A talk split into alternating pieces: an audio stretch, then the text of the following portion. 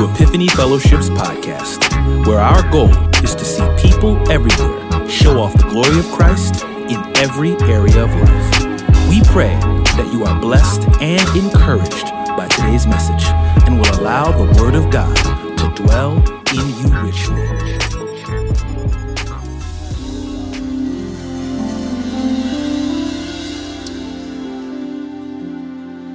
Good morning, Epiphany Fellowship. I've been given the privilege, honor, duty, and responsibility to stand behind the sacred desk and to proclaim, Thus saith the Lord to you today. I do this with great intrepidation, so pray for your boy. All right? All right. Um, today we're going to be coming from Deuteronomy. Um, chapter 6. As you turn there, I want to give a shout out, give honor where honor is due. First, I want to give thanks to Dr. Eric Mason, Pastor Dr. Eric Mason. Um, the Lord saw fit to have him to be my spiritual father and even given me an invitation for me to shepherd alongside him not just him, but some other dope brothers that's in the vineyard. Dr. Reverend Pastor Bishop Mark Lyons, MC Pastor uh, Mac the Doulos, Reverend Vernon Mobley Jr., Pastor uh, Nyron Burke, and am I missing anyone else? Oh, PC, Oh, the one I'm supposed to be standing in the gap for today. Charge it to my head, Bishop. I'm so sorry. But yeah, um, some of the dopest brothers that I know, men who love God, men who love you. They love God's word and they labor in the text to be sure that you are healthy, you are protected from unsound doctrine and the ravenous wolves that's out there on the block. So we're going to dive into this text. And then I want to thank and shout out to my beautiful bride, my queen, my sons. Thank the worship team. Thank my family for being here. Thank you all, media, the whole squad, all y'all. Thank y'all. Deuteronomy 6. If y'all can read real nice and robust with me, 1 till 9. Y'all should have it by now. One, two, three, go. This is the command the statutes and ordinances the Lord your God has commanded me to teach you, so that you may follow them in the land. Do this so that you may fear the Lord your God all the days of your life by keeping all his statutes and commands I'm giving you, your son and your grandson, and so that you may have a long life.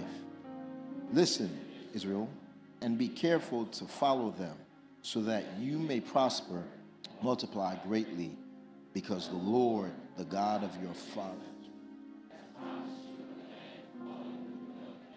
Mm-hmm.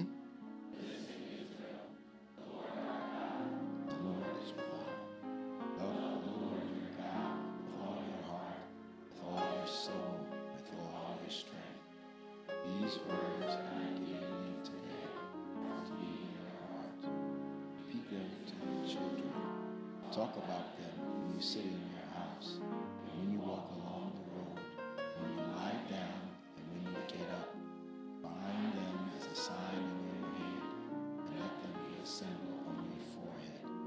Write them on the doorposts of your house and on your city gates.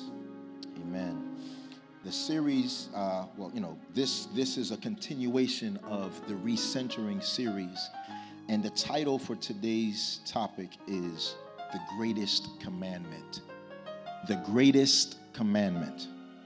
Let's let's pray. Let's pray. Gracious god and father lord it's me again your humble servant. Lord, um, I come before you just asking for your grace and your mercy and your power and your strength this morning. I am but dust. Actually, I'm less than dust. You said the nations are like dust on a scale, if the nations are like dust, how much more just me? Lord, I come to you asking for your grace and your mercy upon us, your people. I come with Epiphany Fellowship, the congregants of your church, on my heart this morning, having the, the, the, privilege and honor of being able to stand behind the sacred desk and proclaim what thus saith the Lord. God, I pray that I would decrease, that you would increase. I pray that you would use my flaws, use my idiosyncrasies, use crooked as I am. You can draw a straight line and you can paint a mosaic and a Picasso that's out of this world.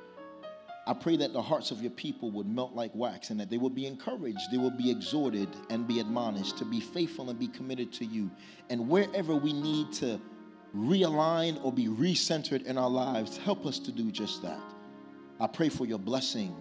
I pray for your grace, your mercy, and strength. It's in Jesus' name I pray. Amen. Y'all may be seated, may be seated, may be seated.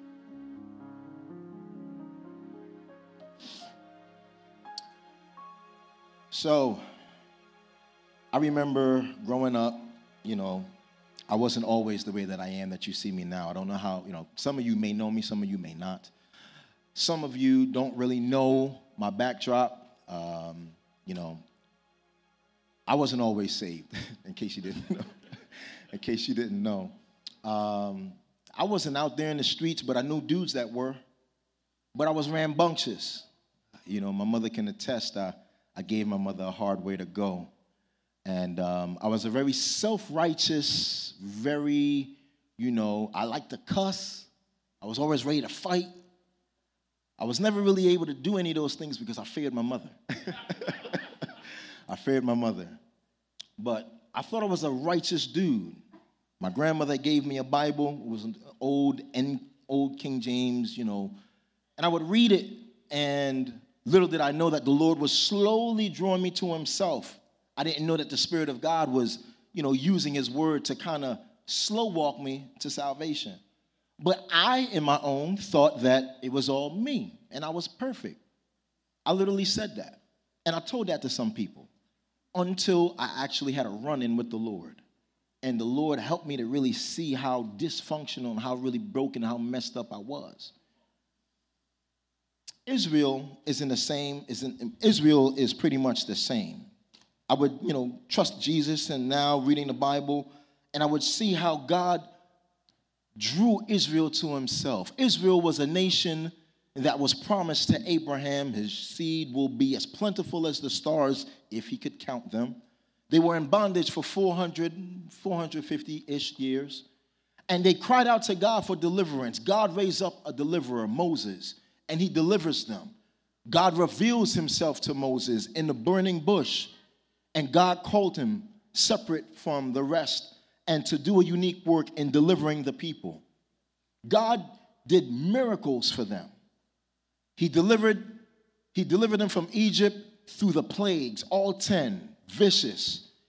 If there, you know, because you know, Egypt had gods for everything, and pretty much every plague combated those gods until he struck the final blow with the God of death taking out the first, the, the, progenitor of everyone in the land. Anyone, whether you was Egyptian or Israelite, if you didn't follow these specific instructions, death was coming to your door, right?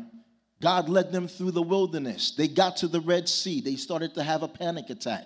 God was protecting them from Pharaoh and his armies through the pillar of fire uh, uh, during the day. No, pillar of fire during the night and cloud during the day. Kept them cool at, the, you know, kept them cool during the day, warmed them up at night. But the miracle, the Red Sea, he parted, led them through the wilderness, brought them to Mount Sinai. God reveals himself, gives them the law. They started to rebel. God is having intimate conversation with Moses, laying down the law. Hey, yo, go down and check the people because they acting a fool. God, you know, Moses come down and sees the people erected a golden calf. This is the God that brought us out of Egypt. What? God, through Moses, Moses demolishes the commandments, broke the tablets, grind them up, threw them in the water, and made everybody drink them. And then he goes on to annihilate all those who were against the Lord. Anybody who stands with the Lord over here, anybody else, give them the business executed them, right? Now they're going through the wilderness. God has shown himself faithful many, many times over again. And yet they murmured, they complained, to the point where they actually forgot what it was like for them to be in captivity, being under their oppressors, being in bondage, and being enslaved. To the point where they were like, Man, I remember when back in the day, we used to be down at the Nile, the good old Nile, and we used to have some onions and leeks, some fish and some onions, negating that the masters would whip them, beat them, pillage them, murder them, extort them 24 7, seven days a week.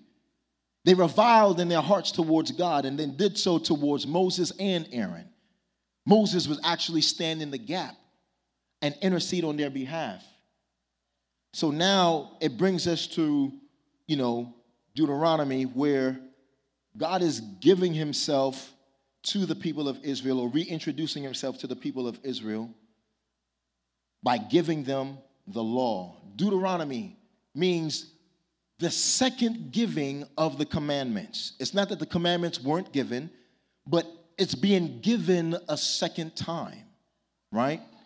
And at this particular time, God is doing something unique with the people of Israel and initiating a covenant relationship with them, right? Are y'all with me so far?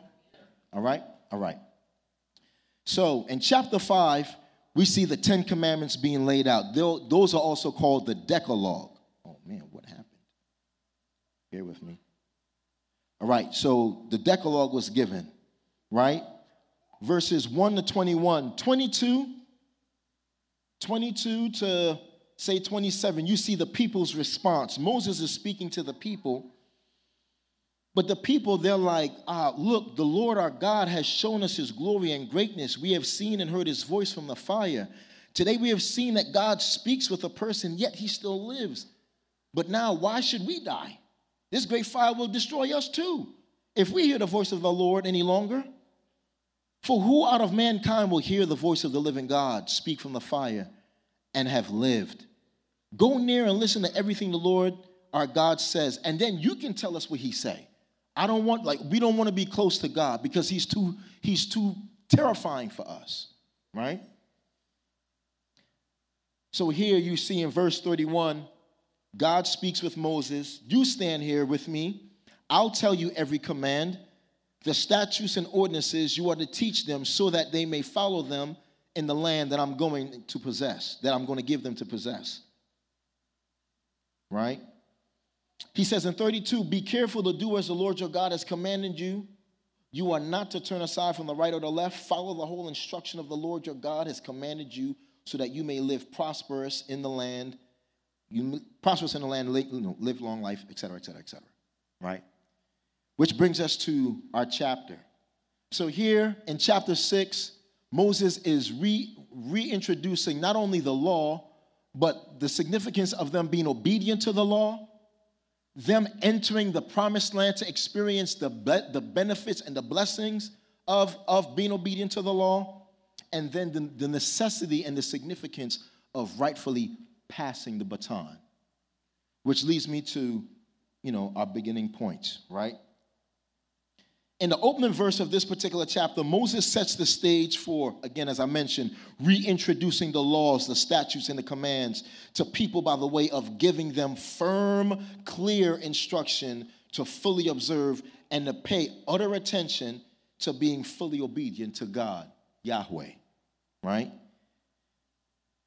This alludes to a point and, and, and you know, points back to chapter 4, verses 1 to 2, where it says, Now, Israel, listen to the statutes and ordinances I am teaching you to follow so that you may live, enter, and take possession of the land. You see this being repeated or repeated throughout Scripture, especially throughout Deuteronomy. This is the very thrust and the heart of the law. The Ten Commandments is the very, is the very epicenter of the law, or in other words, the, the, the commandments, the Decalogue, or the Mosaic law, right? The purpose in Moses giving, instructing, and teaching the people was for the sole purpose of them so that they may follow him, right? To follow and obey, to obey these divine ordinances, meaning that they had to adhere, they had to pay attention to, and they had to do what was instructed. Otherwise, they would not experience the benefits or the blessings of what God had prepared for them, which was in the promised land. If they didn't obey, they were going to experience like, you know, I tell my kids, there's consequences for everything that you do. You can choose to be wise, you can choose to be a fool. But whatever the case, whatever you choose, there's consequences.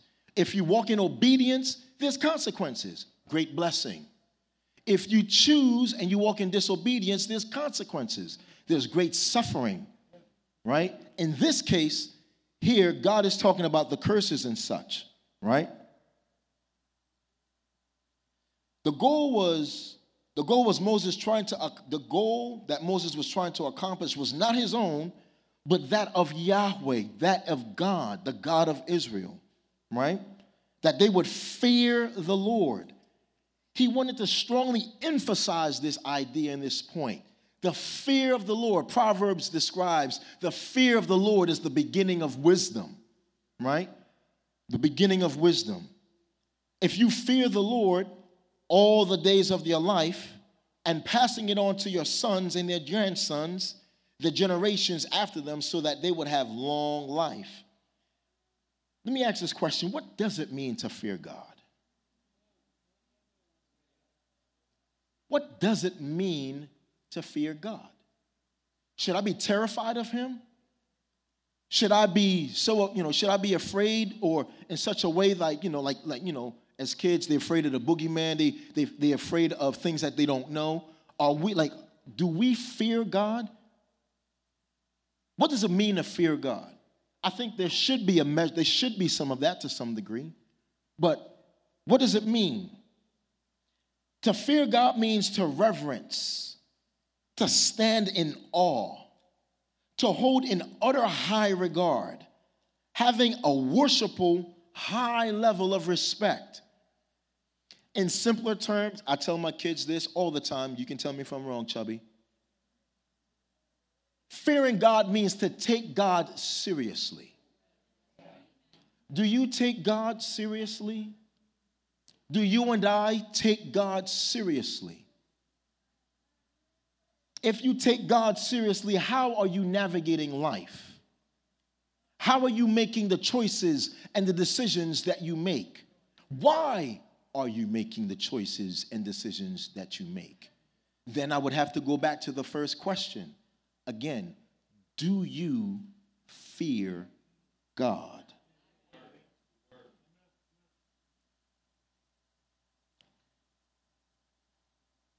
What we fear most, most, and can sometimes be an indicator of what we love, what we worship, what we prioritize or what we make a central theme in our lives.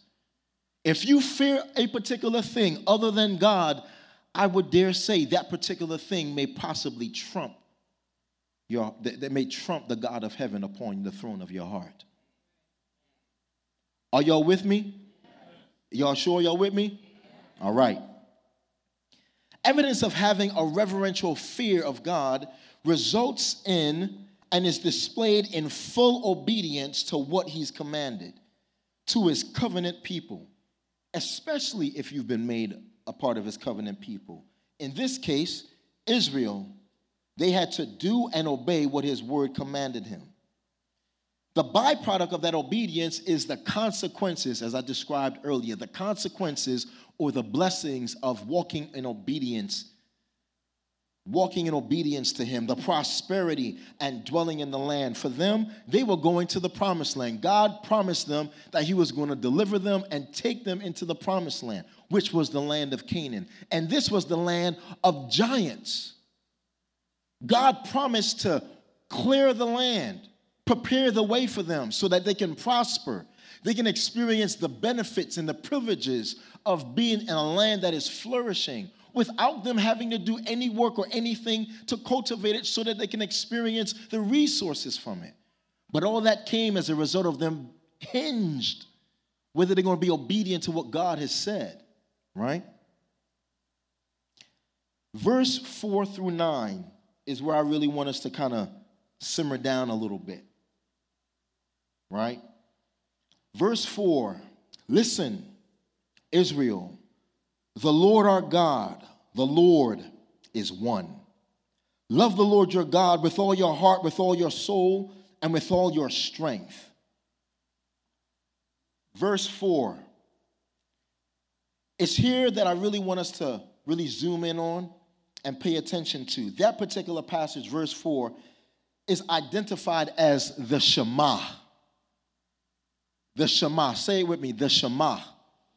The Shema is the, the, the, the most fundamental truth of Jewish of, of, of, of, of Jewish religion, what the Jews hold fast to, as well as what we as Orthodox, Orthodox historical Christians believe. What we believe is hinged on this truth. Because you have to understand back then in um, ancient Northeastern, well, not Northeastern, um, ancient, what is it? In the Mesopotamia, Babylon, in that particular region of the, uh, of the globe, they believed in the idea of polytheism, the idea of a pantheon of gods, a myriad of gods. The way, you know, those gods were actually created in some very, you know, questionable ways. You know, they were created, you know, like, you know, they, they would, you know, they would relate with one, they would have relations with one another. Another God would come forth. I don't, you know, I don't know how, but that's that's what researchers would say, right? Other gods would give birth to other gods and you know they believed that the sun was a god they had a god for everything but this statement listen israel the lord our god is one. This is central and important for us to understand because it's pointing to the idea that god is unique from all the rest. There is no other god that exists in all of the cosmos like yahweh. Yahweh is in a category all by himself.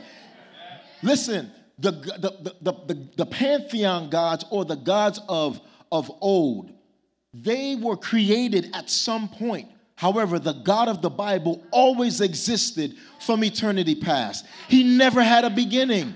He never had a beginning. He does not have an end. He is the greatest cause of everything that exists in the cosmos, seen and unseen, visible and invisible.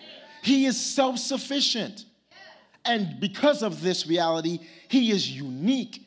He is in a category all by himself. The human language doesn't even do a sufficient, adequate job of being able to clearly, rightly articulate part verbs, adjectives, nouns to be able to describe the massivity of who God is. Typically, you know, when we talk, we talk like, you know, God is like such and such and such and such, or such and such and such and such. We use other things to kind of paint an illustration of sorts to kind of help us to get the picture of what a particular thing is like. But God, we can't do that. We don't have enough words in the human vocabulary to art. If you were to run all the languages together and make up one new language, there wouldn't be enough verbiage in all of human experience to clearly articulate this divine truth. English is the bottom of the barrel in regards of the languages. I speak broken English, but there's not enough words to articulate and to describe the massivity and the beastiness, the huskiness of the uniqueness of our God. This idea that the Lord our God, the Lord is one, it's pointing to one, when it says that the Lord is one, it's saying that. Let me let me slow up. Let me. I'm backing. I'm gonna back up a little bit. All right. Pause. This phrase, it's called the Shema, but it's also uh, a prayer that our Jewish brothers and sisters they still use to this day, and they they recite it twice a day, right? If y'all can put up that slide with the different variations. So these are the different translations in some of the English Bibles that it would say. Lest some people would say, oh, well, you know, oh, that translation is different. It's wrong. Well, this is, it's, it's saying the same exact thing, right? It's saying the same exact, again, this is the, this the problem with English, y'all. The Lord is one. The Lord our God is one Lord. The Lord is one. The Lord is unique. The Lord alone. Hear, O Israel, the Lord is our God. The Lord is our God. Hear, O Israel, the Lord our God. It's saying the same thing. But again, the central theme is God is one. There is one God, one true God, one true God. But in the oneness of God, there are, there are three distinct, co equal, eternal parts in the Godhead. There's a, how can I say? There's, there's a combination of plurality and unity that exists. God is just so like that. It's, it's kind of hard to articulate. Are y'all, are y'all checking with me? I some of y'all looking like y'all days. Like I'm, I'm not trying to come, you know, confuse any of y'all. Are y'all with me? Y'all with me?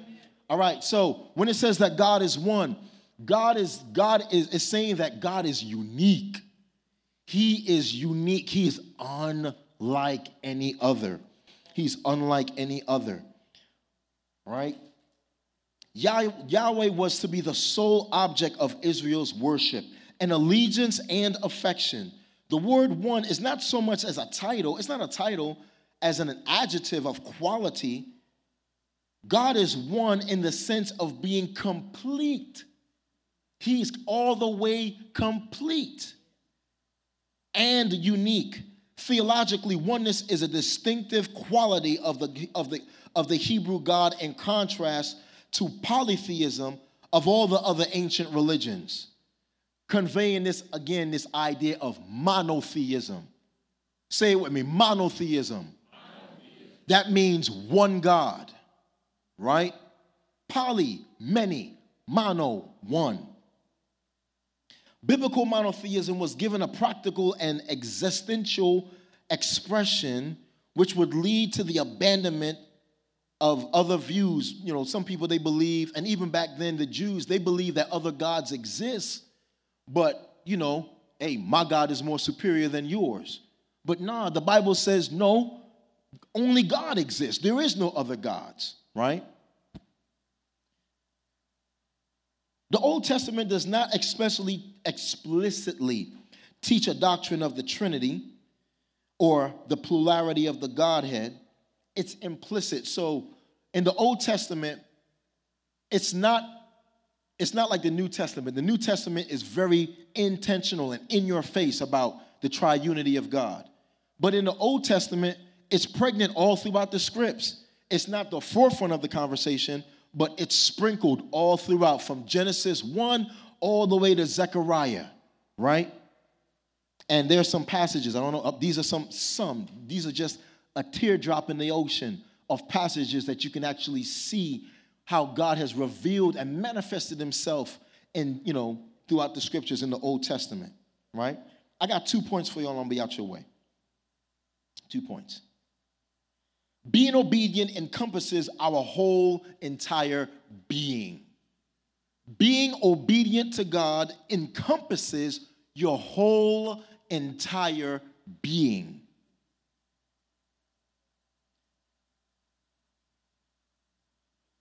Verse 5. This is a continuation of the previous verse. In essence, this is what is mandated, and this is a fitting response to all of God's covenant people who are being granted access into an exclusive relationship with himself. In verses in, in verse 3, he said, Listen, Israel, be careful to follow them, obey them, do them, so that you may prosper and multiply greatly. Because the Lord, you know, uh, the Lord, the God of your fathers, has promised to bring you into a land flowing with milk and honey. But here, he's saying, Love the Lord your God with all your heart, all your soul and with all your strength. Right? The command in verse 1 is the epicenter of the central theme of the whole book of Deuteronomy. So let me. Romans, the book of Romans, is the commentary, the greatest commentary that explains the nuts, the bolts, the mechanics, the peanut butter and jelly of how the gospel works. Did y'all get that? Those who was with me and equip you, y'all know what I'm saying, right? The God, Romans explains thoroughly how the gospel works and what it is. Deuteronomy explains it's a commentary on how the Decalogue or the commandments work and they're to be flushed out throughout relation with the covenant people. Does that make sense? Does that, does that really make sense? Are y'all with me? All right. So, this is, this is a central idea. This is a central idea because it's pointing back to the renewal of the covenant with God and Israel and how that's to be played out. The confession of the Lord, the confession of the Lord's unique oneness leads to the proper demand that Israel recognize or acknowledges. Acknowledges him as such as being fully obedient to him in all that it implies. In covenant language, obedience is construed as love. That means to obey is to fully love God. If you say that you love God, then you would fully obey what God has commanded you, right? You will fully do what His word commands, right? For the, for, for the people of Israel, it was for them to observe the law, right? Observe the law.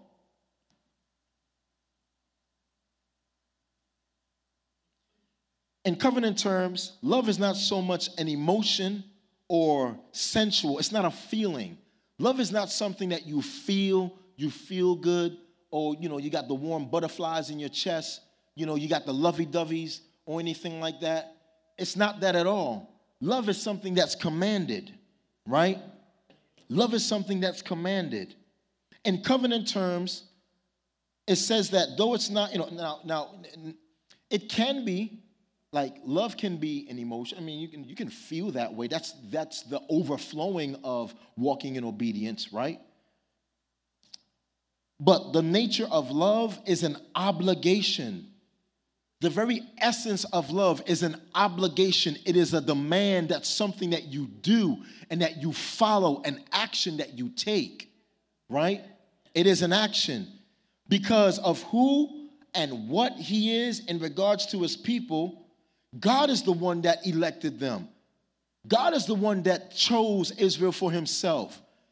They didn't look for him. He, he already had them in mind well before they were born.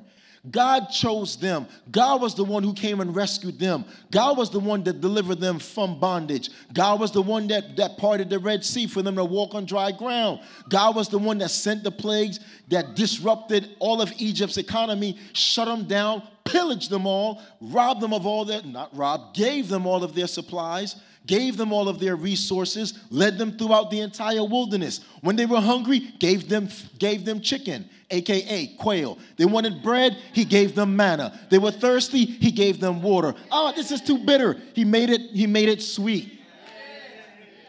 He turned and he made it sweet. After having done all of that, led them through the heat Y'all know in the desert it gets 100, anywhere between 120, maybe 150 and 120 degrees. Kept them cool during the day. When it's at night, temperature drops anywhere between 50 or 60. It gets cold, he warmed them up by the pillar of fire at night. Protected them, kept their shoes, their footwear from wearing out. They complained complained and they still railed against God. They still railed against Moses. They railed against Aaron.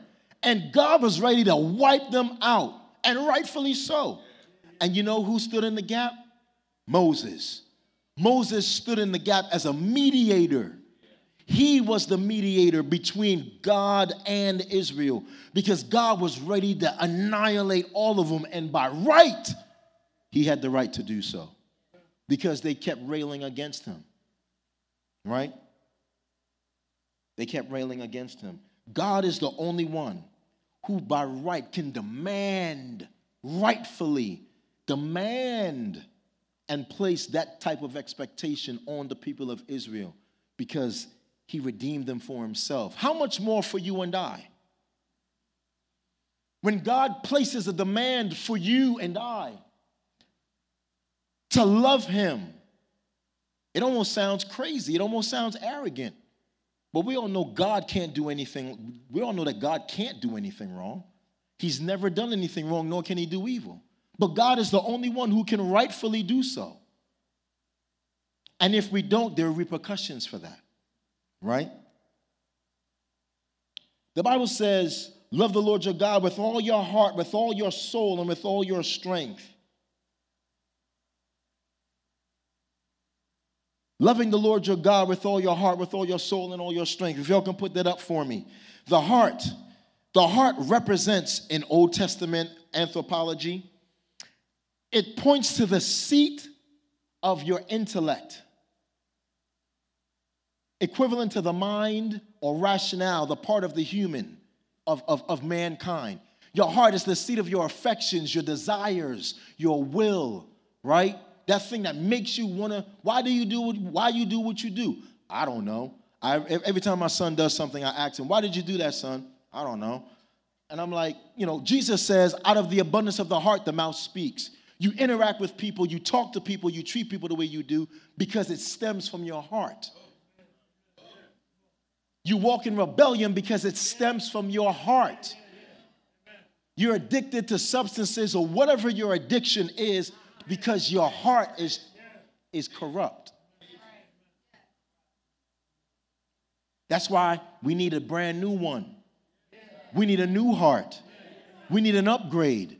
Because the one that you got, assuming if you're, you know, if you don't know Jesus, the one that you have is trash. It's dead. It can't respond. That's why we, you know, the Bible says the things that we want to do, we don't do. The things that we don't want to do, we always end ourselves doing because our hearts are corrupt. The soul. The soul points to the best way to describe it it is your being, it's the very essence, the very isness of who you is. It gives definition to who you are as a person, your very existence. This defines you. This points to your personality.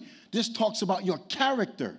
This is, this is where everything about that makes you colorful as an individual, whether you are square, triangle, or circle, whatever, what, whatever your flavor. I'm not knocking. I'm not. I'm, I'm not. You know what I'm saying? Whatever you are, you could be an introvert or an outrovert. Whatever you are, it points to your soul. It's the invisible part of the individual. Strength. Strength is that physical side with all of its functions and capabilities. You have mobility, dexterity of your limbs. I can stand on my own two feet. I can clap my hands. I can move. I can run. And y'all know how it is when you know you watch a favorite game, you play or whatever, you see your team winning, and you you know you explode with ex- with, with, with with excitement. Dudes, y'all know how. Come on, y'all. Don't don't leave me out here.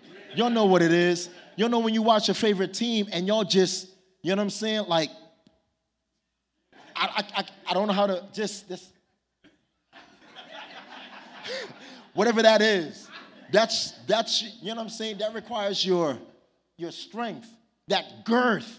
You know what I'm saying? I can't even put words to it. You know what I mean? But whatever whatever that is, whatever whatever that is, God wants all of that. God demands all of that. All of that. God is like, yo, that's mine. Like, I worship me, worship me with all of your heart, all of your mind, all of your soul, and all of your. Hmm. You know what I'm saying? Worship the Lord with all of that, man.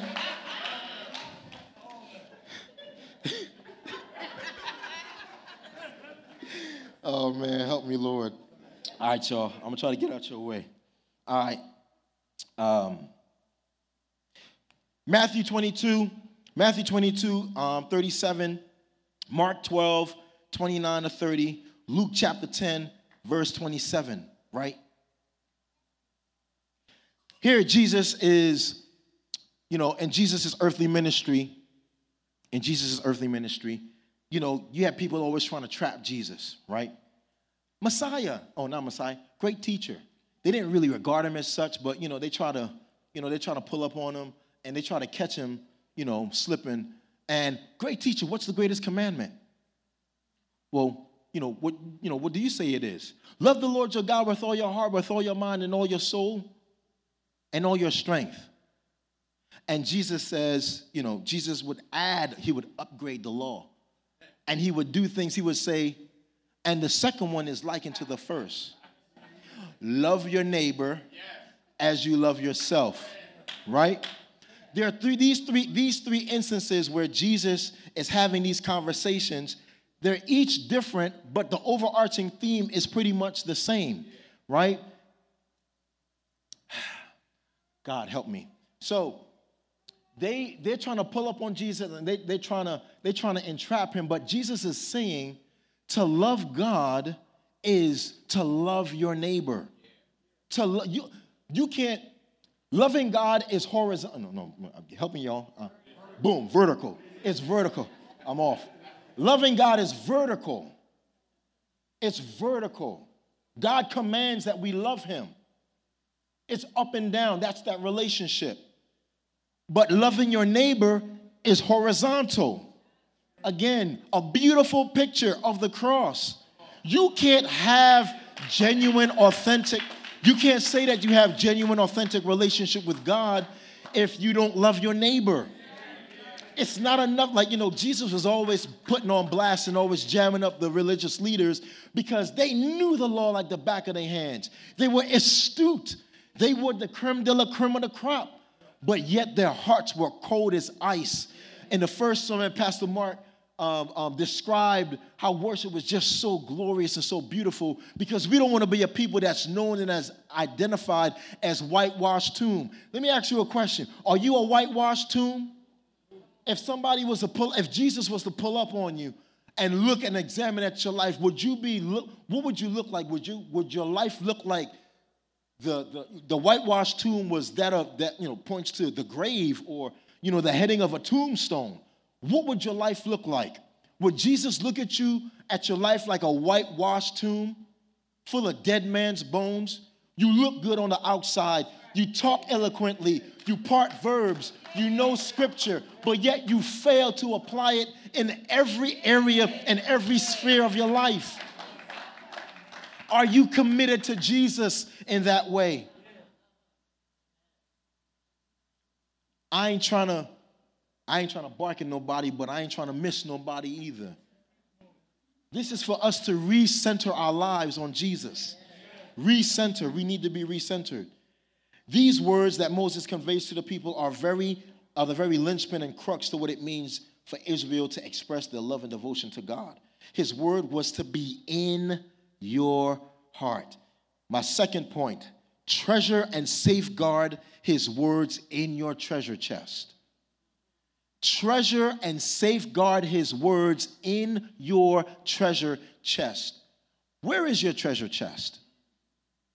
Do you have one? Where do you store it? Where do you store it? Where do you store it?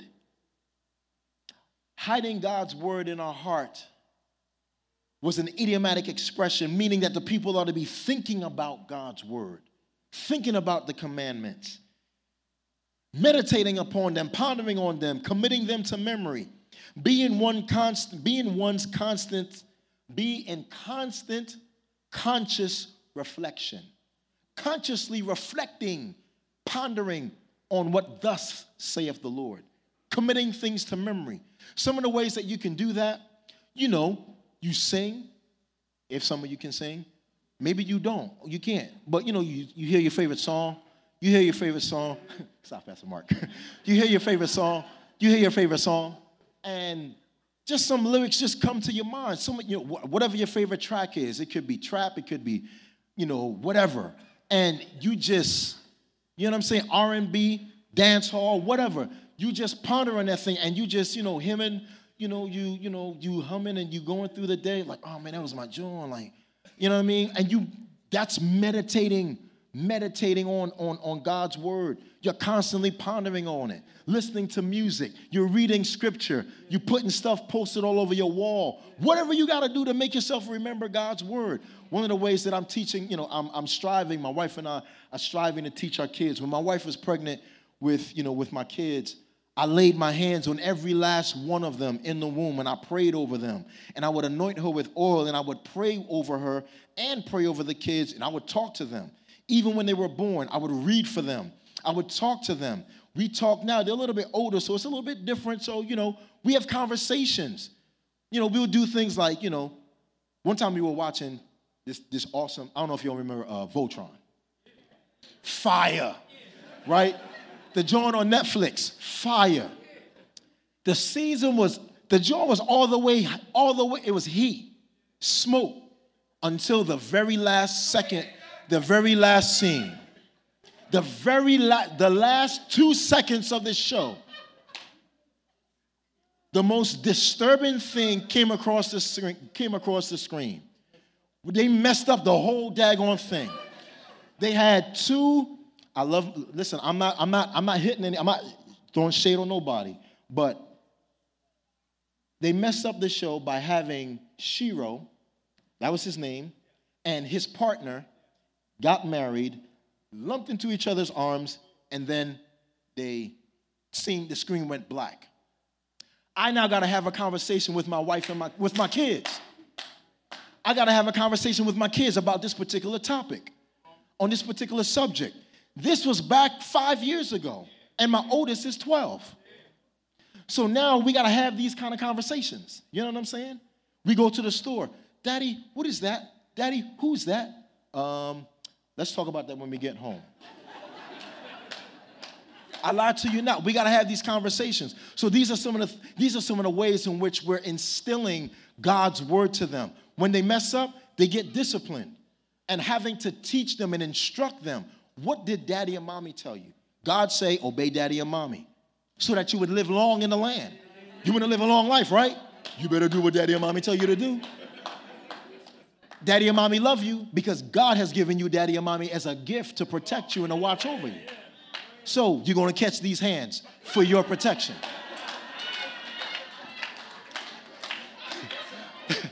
you're going to catch these hands because, hey, the Bible says, spare the rod.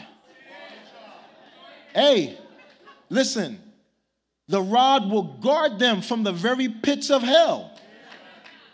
That's my job and my duty, and I'm to do it with excellence. to the glory of God, though. Come on back, y'all. Come on back. So, so all that to say, these are some of the ways, you know, teachable moments, having good teachable moments to instruct and teach our kids, meditating upon them, right? And redundancy, constant um, um, um, um meditating on them over and over time, right? which would also produce a benefit of understanding the path of life and how they are to navigate upon and through it, imparting wisdom to their lives, all the while discovering the way in which God, God's love for them was to be expressed. Verse 7. Verse 7. Repeat them to your children, talk about them, write them on your, you know, on your house, when you walk along the road, you know, when, when every opportunity you get, every opportunity, you get up, you go to sleep, when you're sitting at the dinner table, when you're chilling, any opportunity that comes up to teach God's word, we gotta capitalize on teaching God's word to our children, to the next generation. Whether you got kids or not, if they babies and they little, that's your job. That is your responsibility. Just like you needed someone to instruct you and to teach you and to walk with you, to walk with us, we need to do the same. Look back. Pastor Mark waxed eloquently weeks ago when he preached on judges, the generation before them. This particular generation that we're talking about, they failed to pass the baton. And therefore, the babies that are now adults, they raised up and now they raising Cain. They live in life running amok they doing whatever is right in their own eyes. And the Bible says that, you know, they did whatever was right in their own eyes and not knowing who God was. So God had to send judges to rescue them, right? We have to be sure that we we pay, you know, we we, we pass the baton. Um, and uh, I pretty much, oh yeah. So so again, um, having to be sure that we pa- that we pass the baton. This is pains. This is arduous care. This is painstaking care. This one this one um, um, um, passage says the image of the engraver of a mount of a, of a, of a monument who takes hammer and chisel in hand and with, with painstaking care etches a text into the face of a solid slab of granite. The sheer labor of such a task is daunting, but once the message is there, it's there to stay. And it permeates every single area of their life. They may run amok, but the Spirit of God has something to work with. Jesus says, I send the Spirit so that when the Spirit comes, it brings things back to their remembrance and it will draw them back to Himself. Verse 8 and 9 this is just a further step. Uh, bind them as a sign on your hand and let them be a symbol on your forehead. Write them on the doorposts of your house and on your city gates. Just take a steep, just takes, you know, a further step in emphasizing the importance of the commandments in the hearts and lives of God's covenant people. For them, it was Israel, but for us, it's the same thing, but following Christ. Whatever the case, these signs were these these signs were to be done in such a way that it permeated beyond not only their personal individual lives, but it overflowed and spilled into their homes, and even greater, the covenant community at large. This was done in such a way that it was, um, this was done in such a way that it made such a distinction and impact on their lives. Their character, their lives bled the very essence of what God's word was saying, right? It showed up in their character and their conduct. And they were a blessing. There was a distinction from them, from the covenant people, and from the culture. We should be the same way. And as a result of this, their obedience to God's commandments as a response of love equal devotion and commitment to God. That's how our lives as brothers and sisters, as believers, as followers of Jesus ought to be. I'm landing this plane. I'm, I'm done. I'm done. So, Jesus, you know, the old the, the Bible says we're to follow the commandments. We cannot keep the commandments. Those commandments were given for the people of Israel going into the promised land. That was for them. But even then, they still couldn't keep the law because it was to point them something forward. It was pointing them to the time when Christ was coming, right? Christ is the only way for us to enter into a covenant relationship with God, right? The Bible says in Romans, um, we're justified by faith, right? Jesus came not to destroy, but to fulfill the law. Jesus, believing in Jesus, faith in Jesus, his death, burial, and resurrection is the fulfillment of the law. So to, to, put your, to put your faith in Christ, you are fulfilling the commandments of God because Jesus fulfilled them. He's accomplished them. His life completed all of the righteous requirements of God the Father. And putting faith in him uh, not abolishes, but accomplishes that task and therefore you and I are credited with righteousness, right? His blood sheds on the cross for us so that we can have right relationship with God and right relationship with one another. You can't say that you love God and hate your neighbor. You can't say that you love theology, but yet, you know, you're, you know, you're not compassionate to your brothers and your sisters. You know what I'm saying? So um, that's it for today, guys. Um, I pray that your hearts was encouraged. I pray that you were challenged and blessed.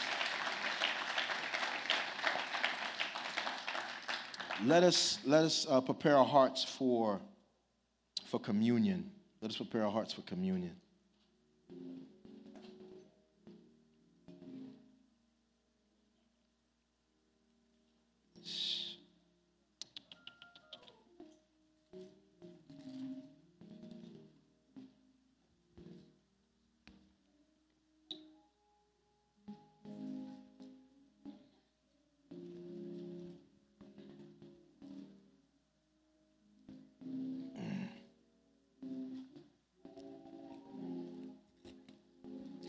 I don't want to assume that everyone that's under the sound of my voice, everything I was talking about was God drawing a unique people to himself to be in a covenant, exclusive, intimate, personal relationship with himself.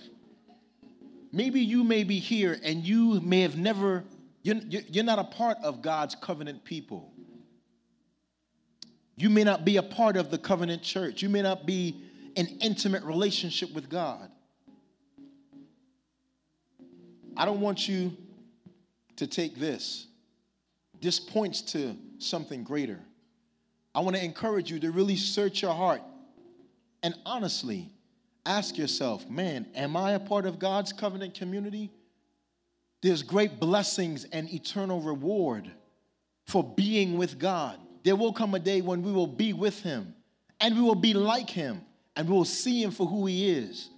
But we must look to Christ for the atonement and the forgiveness of our sins. I want to encourage you look to Christ, put your confidence in Christ, and rightly respond in obedience to the gospel. If everyone has had their the elements, please feel free and stand. If there's anyone that needs the elements but haven't received it, raise your hand. Feel free to raise your hand so we want to be sure that you, you get and able to partake.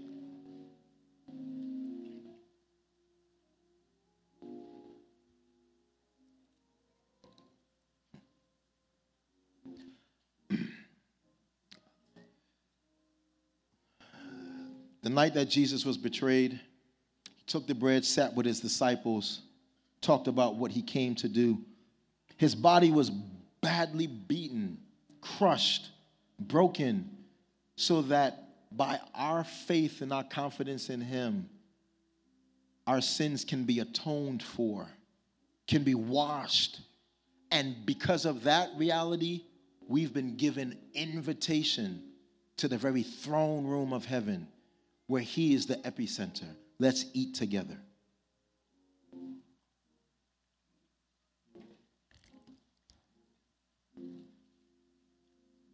He took the cup, blessed it. He said, This is, this is my blood being poured out. The Bible says, without the shedding of blood, there is no remission or forgiveness of sin. This, in and of itself, does not forgive your sin. But putting your trust in what Jesus has done for you is what saves you and rescues you from sin. Let's drink and reflect on what the Messiah has done.